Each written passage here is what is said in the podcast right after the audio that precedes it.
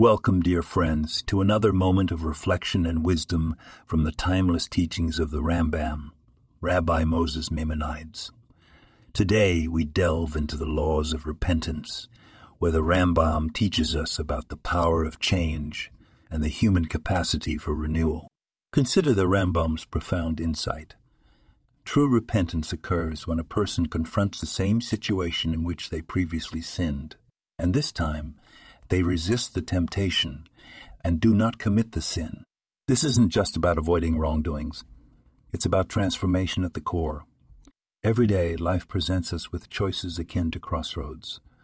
At times, the path we once took led us astray. But here's the beauty of the human spirit.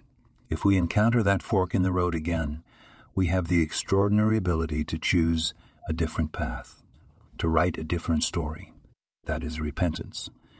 That is repentance. That is growth. The message here is incredibly relatable.